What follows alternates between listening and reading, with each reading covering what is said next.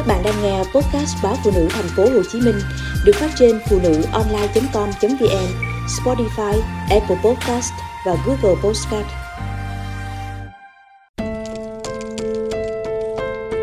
Ta đi với nhau một đoạn đường. Năm đó tôi đã 34 tuổi, thế mà vẫn bàng hoàng khi người ta dứt khoát bỏ đi như thể chưa từng có gần 10 năm gắn bó. Tuần trước, tôi gặp bạn ở chỗ làm, một cô đồng nghiệp đã dành cho tôi những lời nhận xét không mấy trung thực về chuyến công tác chung của cả hai. Ship tôi vốn là đồng minh thân thiết của cô ấy, đã xa gần, nhắc nhở tôi cần chú tâm hơn, đừng để mắc sai sót lặt vặt nữa. Chẳng thể thanh minh hay đôi chối, tôi đành ngậm ngùi nhận lấy phần bất lợi về mình cảm giác nặng nề đeo đẳng suốt mấy ngày liền. Bởi suy nghĩ, vốn dĩ từng đi với nhau nhiều lần, thế mà mình vẫn chỉ biết mặt không biết lòng cô nọ. Là một người thẳng tính, lại có chút nóng nảy, tôi đã định gọi ngay cho ship hay quay sang cô đồng nghiệp xấu nết giỏi đâm đặt kia hỏi cho rõ. Chấp nhận bị ghét bỏ và cả những bất lợi sau này, hay là chơi lớn cho thiên hạ trầm trồ tôi đã nghĩ tới cảnh tung hê lên mạng kể rõ sự tình cho hơn một ngàn bạn face thuộc tập đoàn nơi mình đang công tác biết chuyện. Tới đầu thì tới, ta có nhịn mãi, cũng chẳng gặt được hoa quả ngọt ngào gì. Sao phải cam chịu, chấp nhận bị người ta chèn ép chơi gác như thế? Thế nhưng, những hậm hực ấy từ từ nguội xuống, nguôi ngoai, mềm lòng dần. Cô ấy chẳng ăn đời ở kiếp với ta cố hơn thua thì cũng không khá được. Có tức tối thì chỉ mình mau già, mau xấu. Tuổi này tâm sinh tướng, sao phải vì chút hiểm khích thị phi mà khiến cho dung mạo trở nên cao có, nhăn nhó chứ? Nhất là khi có vài biến cố nho nhỏ khiến bản thân bị phân tâm. Kiểu như vào tới văn phòng, tôi đã nghe xôn xao là chị anh vừa nộp đơn xin nghỉ không lương 2 tháng. Ngày đầu có khi chỉ còn phải thôi việc luôn không chừng cha chị ấy mới bị tai biến, giờ phải lọc thận tại nhà.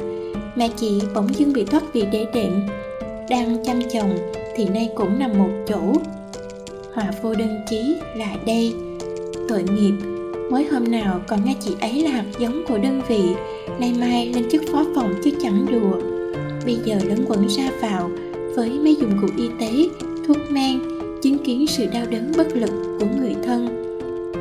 Đùng một cái cuộc sống rẽ sang hướng khác. Tự hồ đoạn đường đã và đang đi, không hề liên quan gì tới nhau. Phòng tôi có kế hoạch đi du lịch xa vào tháng sau. Chị anh mới đây còn đóng tiền, tích cực hô hào mọi người tham gia. Thế là đành phải bỏ cuộc chơi rồi. Cuộc đời đúng là chẳng có gì nói trước được cả. Điều này thì tôi cũng từng trải qua vài lần. Nghĩa là tự nhiên mọi thứ bỗng vụt khỏi tầm kiểm soát của mình theo một chiều hướng không thể nào tệ hơn được nữa. Giống như lúc phát hiện mắt của con trai tôi gặp vấn đề, có nguy cơ phải mổ để cứu lấy thị lực.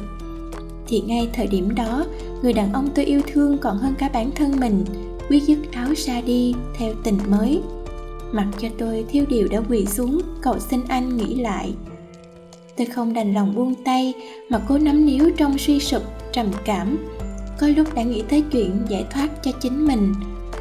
Rồi một sáng mai đi làm chiếc đồng hồ anh tặng mà tôi hết sức trân quý cũng rơi đâu mất. Nói ngỡ ngàng khi nhìn xuống cái cổ tay trống trơn lúc ấy thật kinh khủng. Tưởng như khi người ta rời khỏi thì ngay cả một món kỹ vật cũng phản bội mình. Tất cả đều quay lưng trở mặt, bỏ rơi mình. Năm đó tôi 34 tuổi không còn quá nhỏ để gục ngã trước những biến cố. Thế mà vẫn bàng hoàng khi người ta dứt khoát bỏ đi, không buồn ngoảnh lại một lần. Như thể chưa từng có gần 10 năm gắn bó. Tình nghĩa lứa đôi, nó quên là quên ngay được ư. Tôi vật vã, đau khổ, tôi thật chẳng cam lòng, tôi thật chẳng thể tin nổi. Bởi bấy lâu nay, vẫn cứ luôn cho rằng dẫu đất trời có sụp xuống, thì vẫn còn có anh bên cạnh nắm lấy bàn tay tôi thật chặt. Chứ nào có học được chữ ngờ thế gian mấy ai chết vì tình, nên dẫu suy sụp đau đớn, tôi vẫn phải gắng gượng sống tiếp.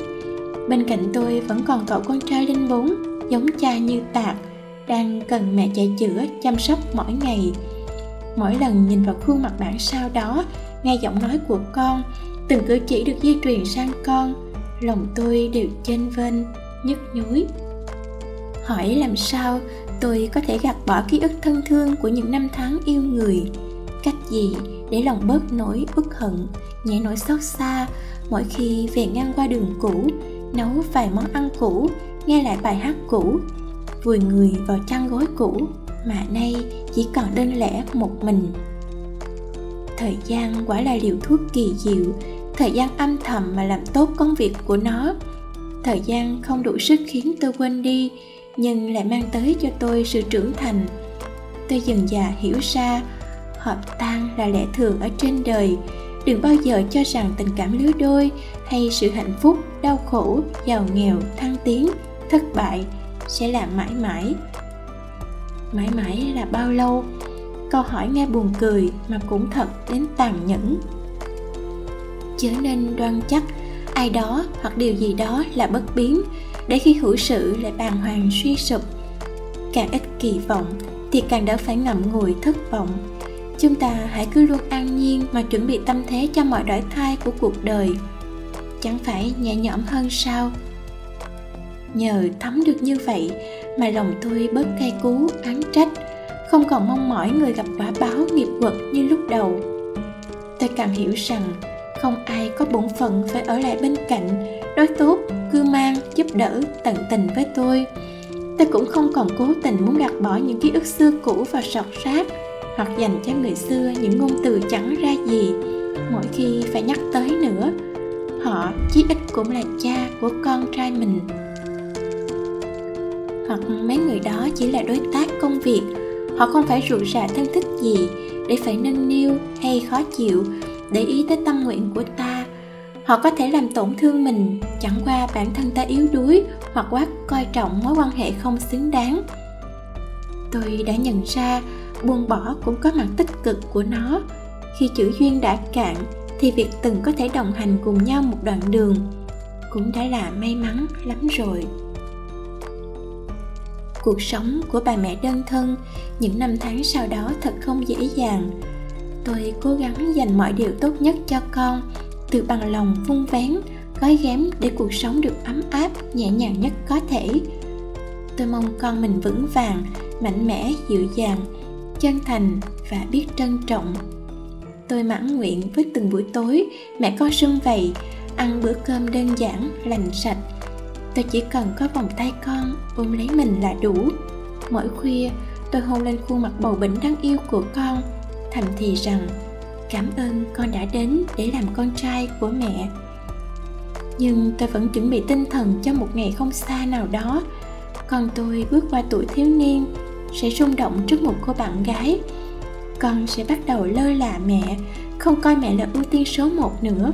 Thậm chí con sẽ đi du học, kết hôn và ở lại một đất nước xa xôi nào đó. Lúc đó, tôi sẽ giận hờn, sẽ kể công hay sẽ cô đơn thui thủi trong mái nhà bấy lâu, chỉ có hai người nương tựa vào nhau. Như mọi bà mẹ khác trên thế gian này, tôi chắc là sẽ ít nhiều, phải lần lượt nếm trải mọi cung bậc cảm xúc ấy. Nhưng tôi tin là mình đã học được cách biết chấp nhận. Bởi hành trình cuộc đời có đến rồi đi, chúng ta mỗi người, dẫu lâu hay mau, thì cũng chỉ có thể cùng nhau đi một đoạn đường. Tự mình tha thứ hay buông bỏ và chờ đợi cánh cửa khác mở ra, cơ hội khác, hạnh phúc khác, tình cảm khác. Là bạn bè, là tình nhân, vợ chồng, mẹ con hay là đồng nghiệp, là gì đi nữa thì trong kiếp người tưởng dài mà ngắn ngủi, tưởng nhanh mà dằn dặt hỉ nộ ái ố này, ta cũng không thể giữ lại điều gì vĩnh cửu. Dù đến rồi đi, ta cũng xin tạ ơn người. Chẳng phải thế sao?